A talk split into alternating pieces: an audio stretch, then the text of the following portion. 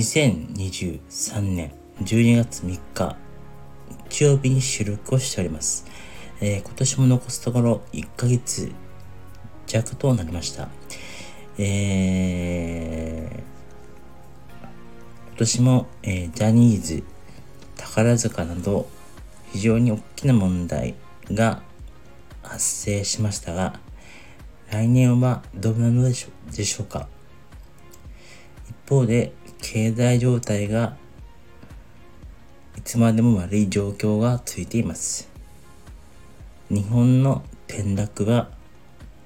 免れない状態です。今日は日本版 DBS 実現なるか、世界の状況、データベース化にも必要なものを、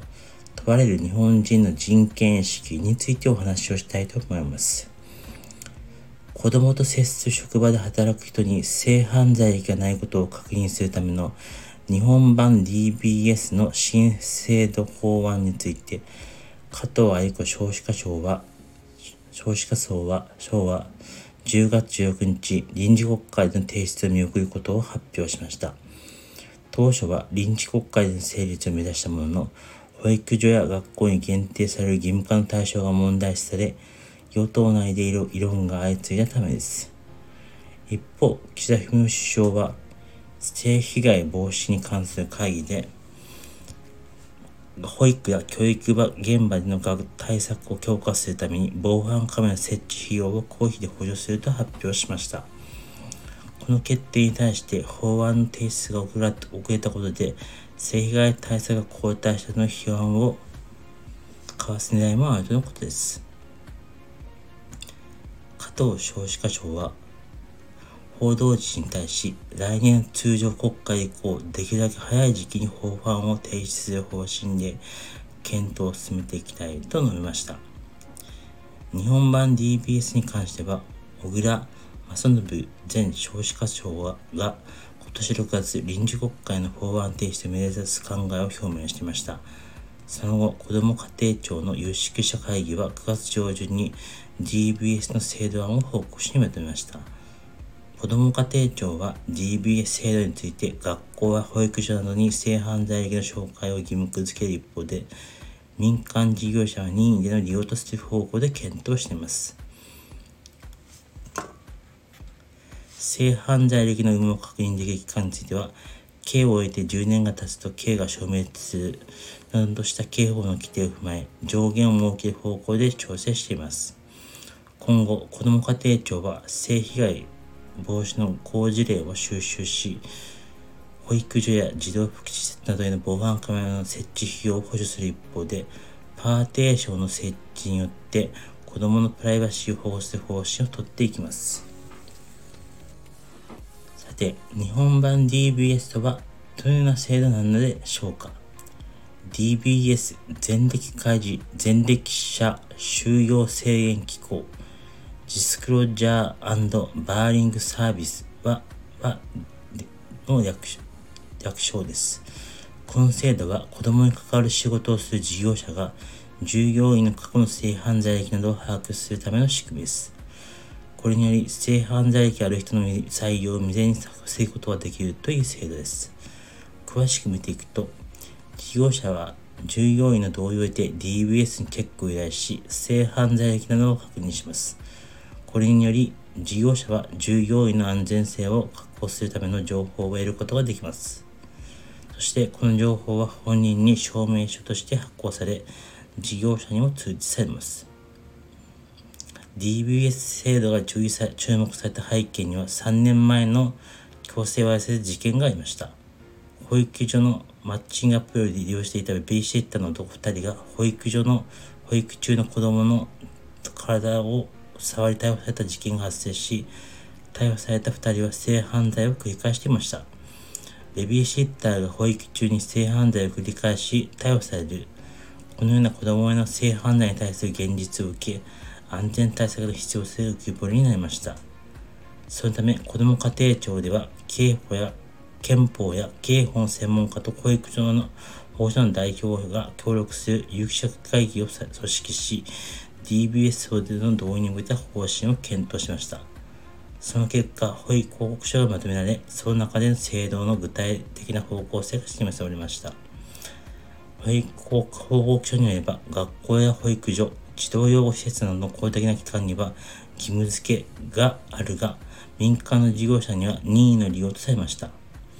有識者会議では対象を広めるべきかどうかについて議論があったものの、民間事業者には公的機関と民間事業者は公的機関と異なる制約があることから、今回は任意と結論に、任意という結論に至ります。さて、世界の状況はどうなのでしょうか？日本版 DBS の仕組みは約20年前にイギリスで導入された制度をもとにしています。このデータベースは雇用主に対して求職者の犯罪歴を知らせる全国的な組織です。カバーする範囲は有罪判決や裁判事案だけでなく、場合によっては警察がその人物に関して持つ情報も含まれます。また、イギリスの DBS の犯罪証明書には、性犯罪に限らず一定の罪が法律に基づき一定期間あるいは永久に記載されます。そして雇用主は DBS の情報や前職の情報に基づき、その人物やとかどうかを判断します。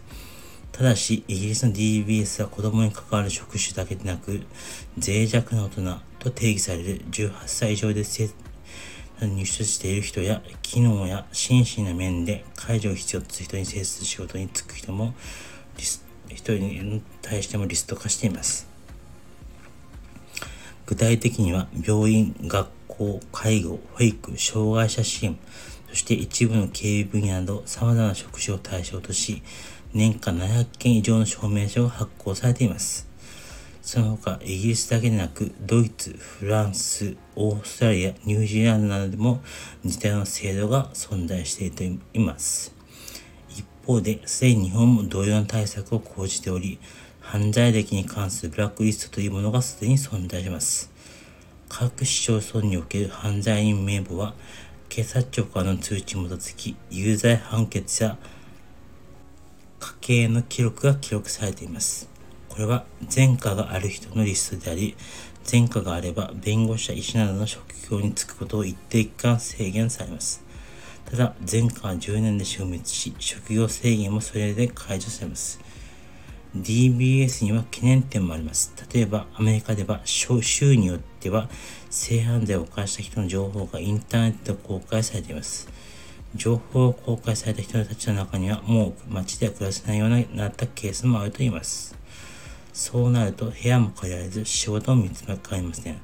そのために宗教団体がサポートする性犯罪者だけのコミュニティが山奥にできている状態だそうです。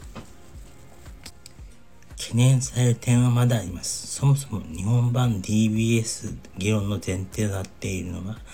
性犯罪者は再犯率が高いという見解です。再犯率とは一度罪を犯した人が再び罪を犯す話題のことでありますが、実際には日本法務省がこれを実証し得るデータは具体的なデータを持ってはいません。というのも、これを具体的に出そうとすると、個別の追跡調査が必要であり、あるいは追跡の期間や、同じ種類の犯罪に限るかなど、いくつかの問題をはらむからです。法務省が出しているデータには、再入率というものがあります。これは、刑事施設を出所した人が2年以内に再入所した割合であり、これが比較的再犯率に近いデータであると言います。しかし、性犯罪の2年以内の再入率2020年出所者では5.1 5.0%になっており、出所者全体15.1%と比べても低い数字です。他方、全く対策をしないわけにはいきません。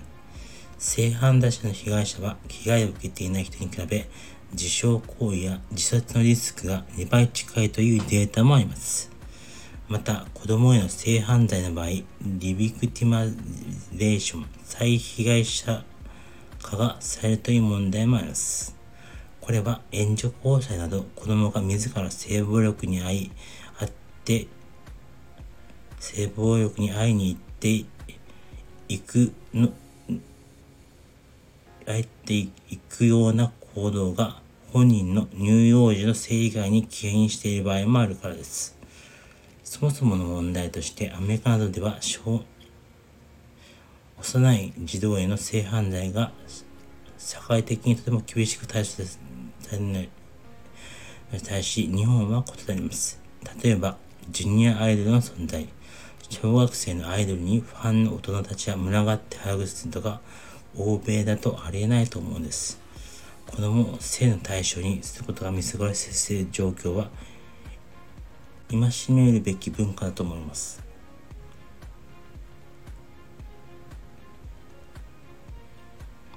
このような指摘もあります。今日の収録はここまでとなります。皆さんまた今度。さよなら。